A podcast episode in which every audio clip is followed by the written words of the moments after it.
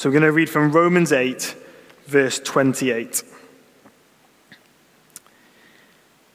And we know that for those who love God, all things work together for good, for those who are called according to his purpose. For those whom he foreknew, he also predestined to be conformed to the image of his Son, in order that he might be the firstborn among many brothers. And those whom he predestined, he also called. And those whom he called, he also justified. And those whom he justified, he also glorified. Well, good morning, everyone, and good morning to those of you watching online. It's great to see you. Let's pray before we begin. Father God, we thank you for this fantastic chapter of your word uh, that we've been looking at over the last few weeks. We pray that you would open our eyes to its treasures, and we pray that you would bring them home to our hearts uh, in a way that shapes us to be more like Jesus. In his name we pray. Amen. Well, you won't believe how great it is to be filming this in person. Uh, I never thought that it would be a special treat um, to have real people in front of me when I'm preaching. Now, sadly, uh, I don't have quite as many real people in front of me as I thought that I might do, as we've not been able to live stream this as we'd hoped. Uh, but I at least have three or four people in front of me rather than just a tripod. Things are so changeable at the moment, aren't they? It's so hard to be sure of anything, really, isn't it? Uh, we don't know what one week is going to be like to the next. It's been a real roller coaster the last few weeks. I don't know how you felt uh, or how all these changes have affected you personally, uh, but one of the real difficulties has been just the uncertainty of it all, hasn't it? It feels like there's so much uh, that we just don't know. And it's hard to have confidence in anything, which makes what we are looking at today all the more wonderful. The brilliant thing about today's passage is that Paul shows us some amazing, mind-blowing things that we can know for sure. Things that we can have complete confidence in, uh, even in these times of uncertainty, even in a crisis, even in suffering or trials. In fact, suffering and trials are the context for this passage. Uh, Paul's just talked about them in previous verses, uh, and then we get to verse twenty-eight. And here's what Paul says. And we know, uh, that is, this is what we do know, that in all things, God works for the good of those who love him, who have been called according to his purpose. Wow, in everything, God works for the good of those who love him, who have been called according to his purpose. Uh, can that really be true? Uh, in everything? I'm sure uh, many of us have heard this verse before. Uh, it's a verse that grabs our attention, doesn't it? Uh, a bit like a, a Ferrari di- driving down the road or uh, passing a tree with loads of beautiful, tasty fruit. But it's the next verse that gives us the deep roots or the engine behind verse twenty-eight. You see, like any part of the Bible, it is so important to read it in context, to understand it fully. Because in order to understand verse twenty-eight, uh, and in order to have real confidence in it, we need to know two things, don't we? Firstly, uh, what is the good that Paul is talking about when he says that God works all things for good? And secondly, what is God's purpose, uh, given it's for those who are called according to his purpose? And it's the unbreakable chain of verses twenty-nine and thirty that answers those questions. Uh, so that's where we're going to start today. And they tell us that we can know God's unshakable purpose and plan with absolute certainty. Now, I don't know how you think about God's purpose and plan. Uh, maybe it's not something you've thought about before, or uh, you're just totally unsure, uh, in which case uh, you're very welcome to be with us, and I hope that this sermon helps. Uh, or maybe when you think of God's plan of salvation, you think of Jesus dying on the cross as giving us a, a free ticket to heaven, and that's certainly a key part of it. Uh, but here in these verses, we see that if we are trusting Jesus, then the, the whole story of history leads to our salvation and to us becoming God's people. Have a look at verses twenty-nine and thirty. Here's what Paul writes.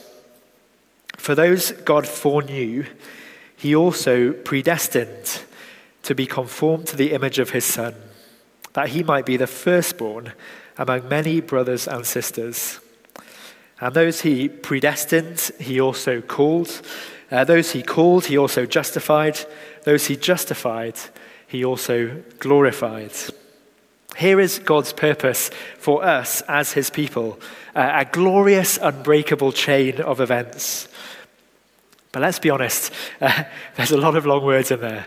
Uh, so let's go through them one step at a time. Here is what God has done for us as those who follow Jesus. Firstly, he foreknew us. Now, I guess it would be easy to read that as meaning uh, that God knew in advance who would put their trust in Jesus.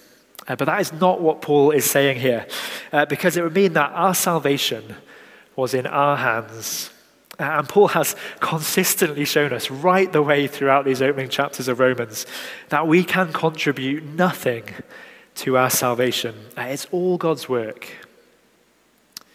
You see, the word foreknew in the original language is a much stronger word than that. It, it means to, to know someone, or to have an intimate relationship with them. So it's more like saying that God foreloved us.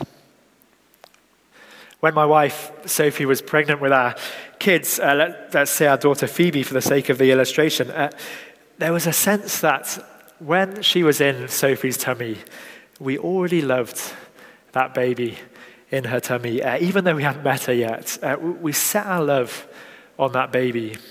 Uh, and God, uh, even before we were conceived, uh, even before the beginning of time, set his love on us. That is an, an incredible thing. So the next link in the chain is that he predestined us. Uh, and this means what it says in the sense that God preset a destination for us. Now, back uh, when I was younger, my sisters and I organized a surprise trip to Venice for my mum and dad uh, for a big wedding anniversary of theirs. Now, I have to say that it was a one-off.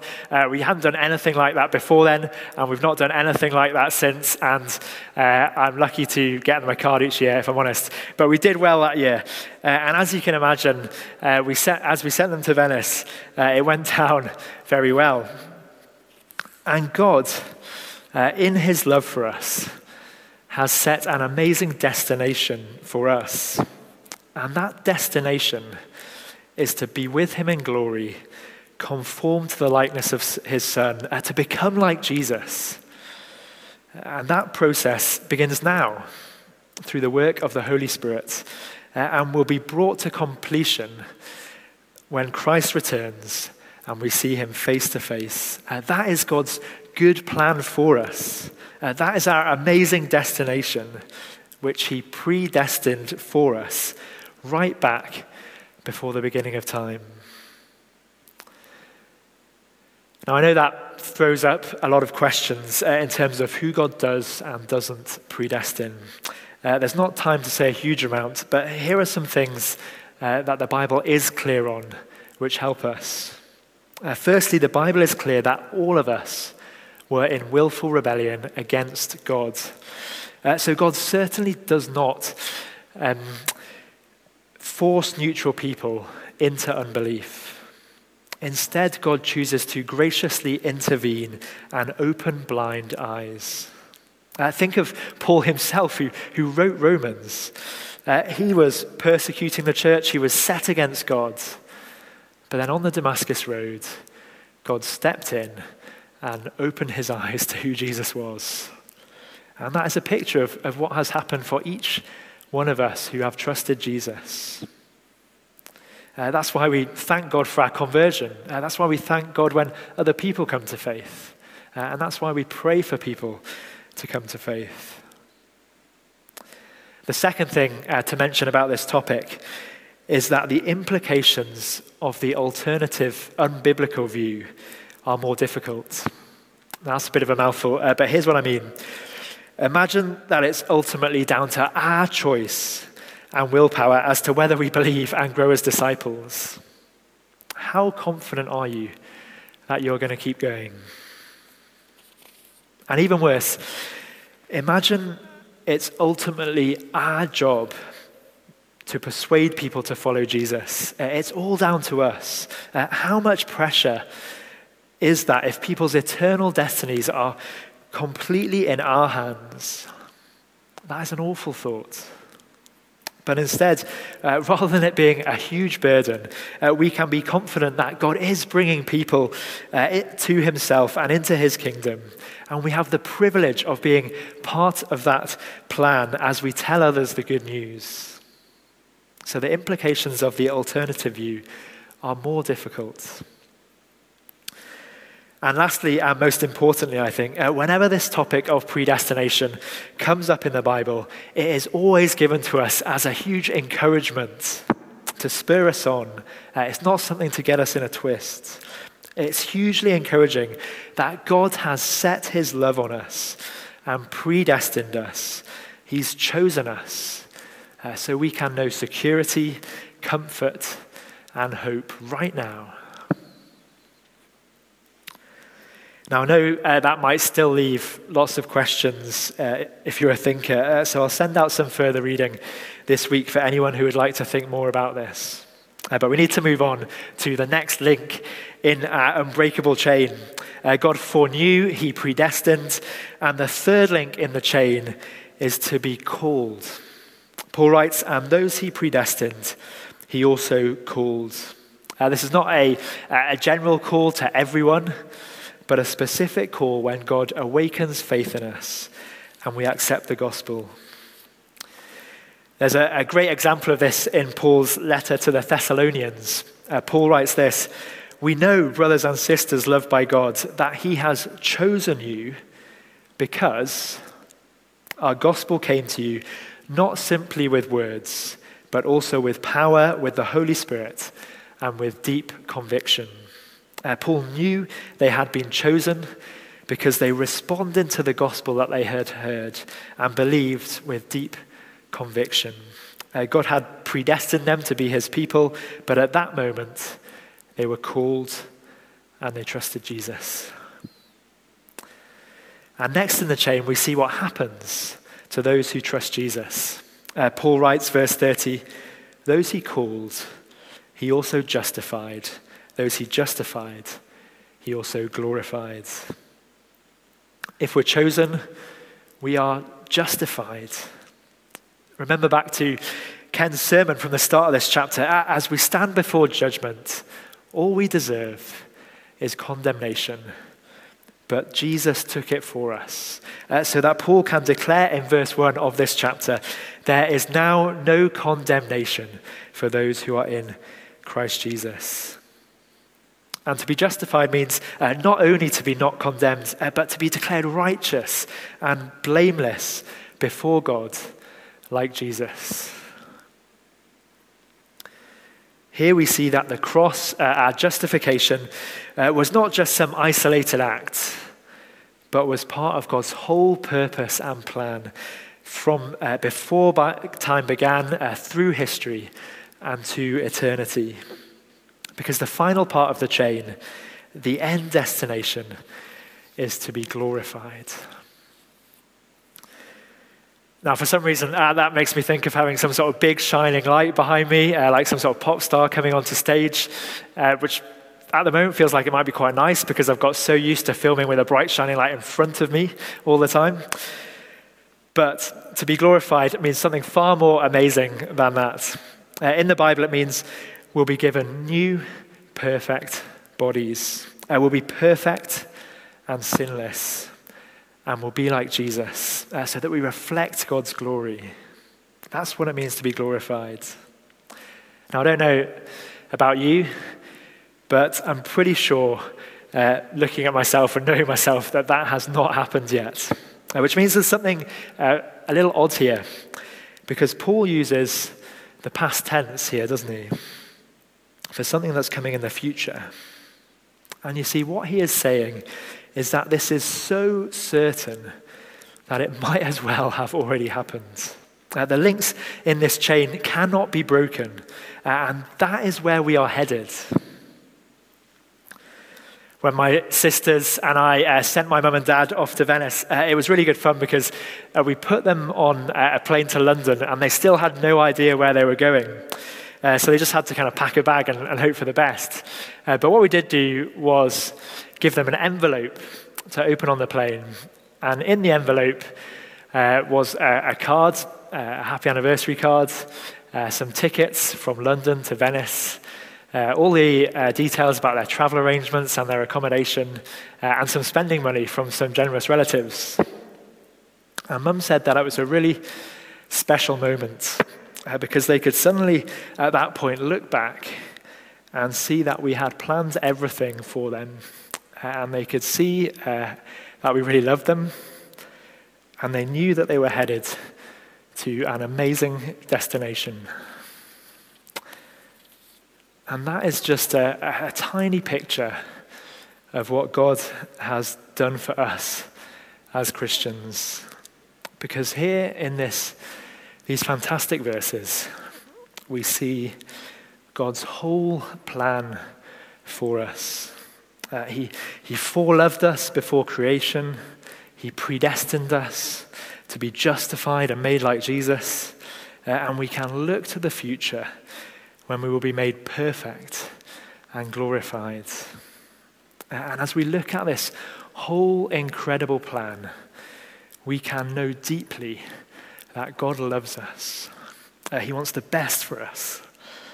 And nothing can break that chain of events.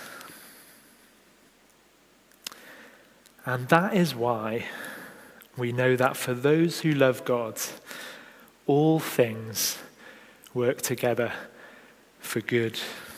Uh, we can go back to that verse, verse twenty-eight, and we can finally answer the question, what is the good that God is working towards? What is his purpose? And we've seen that it is conforming us to the image of his son, uh, making us like Jesus, uh, and bringing us through to glory. Uh, these are the things that Paul is saying we can know with certainty. We can build our life on these things.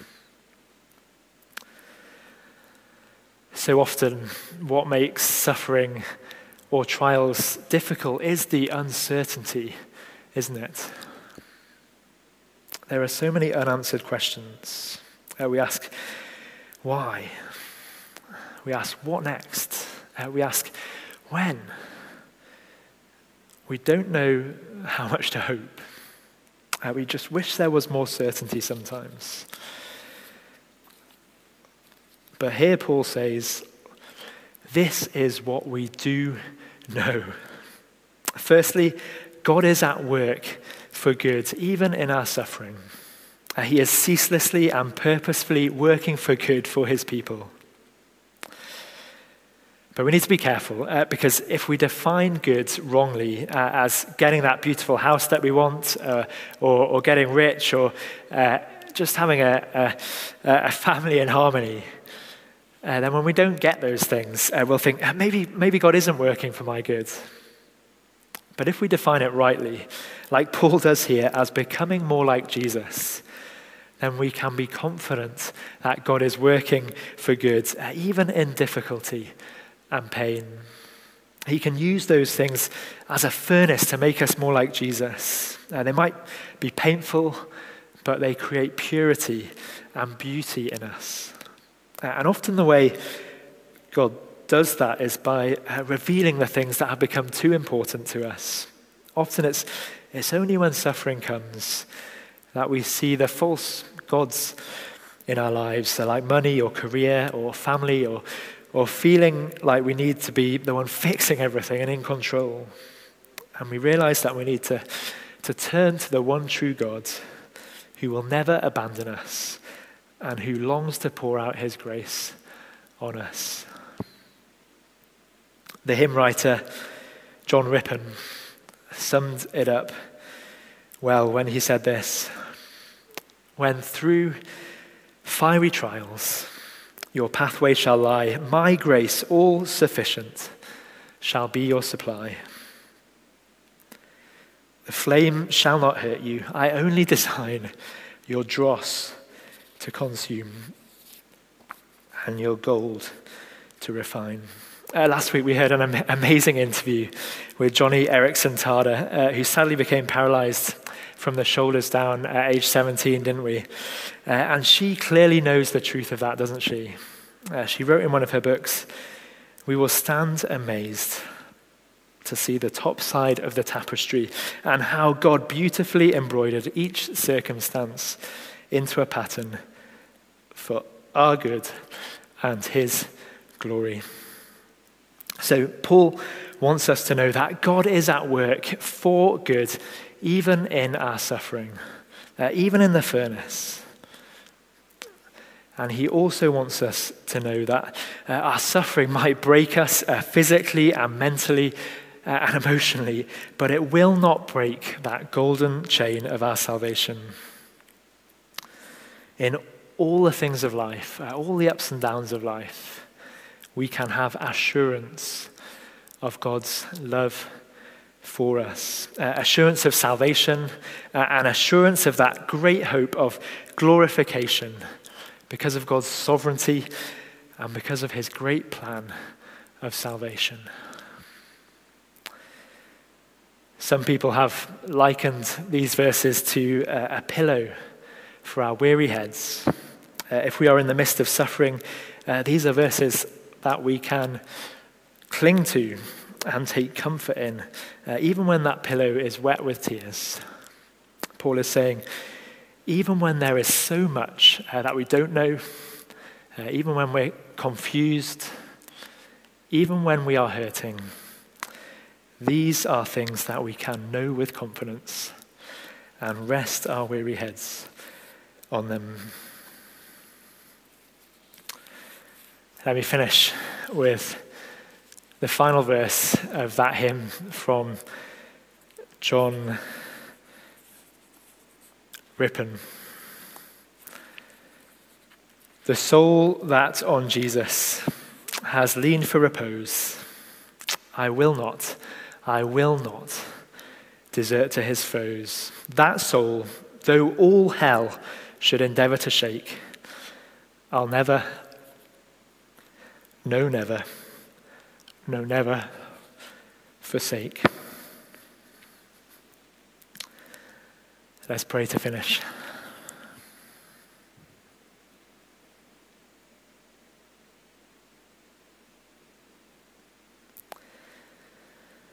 Father God, as we look at your amazing plan for us, from before time began through to eternity, we thank you that you are working all things together for good.